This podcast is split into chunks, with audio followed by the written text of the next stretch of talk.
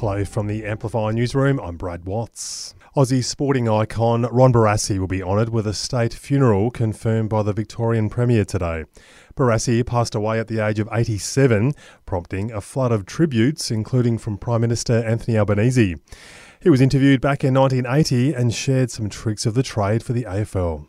There are all sorts of motivation things, I suppose. Fear is one, uh, challenge is another, uh, pride is one, love is one. Uh, a good coach, uh, the same as a good manager of, of people, uh, uses them all. Supporters of the Indigenous voice to Parliament are rallying across the country today. Tens of thousands are attending marches for the yes vote, including here in the capital. However, the latest polling shows the no vote is now leading in all states.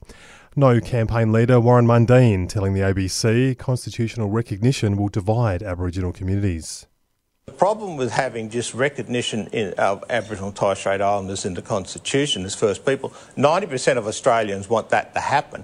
But the problem is there's going to be another battle within the Aboriginal community about that.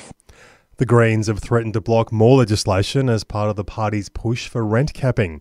It comes after the Housing Australia Future Fund was blocked for two months. Adam Bandt told Sky they're determined to have rent caps in place. So now the battle on that uh, will shift to uh, to future legislation that is coming up to, to exercising our balance of power in this parliament.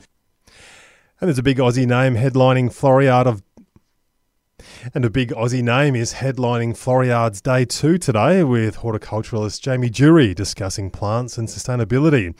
He's at stage 88 to share some backyard design ideas.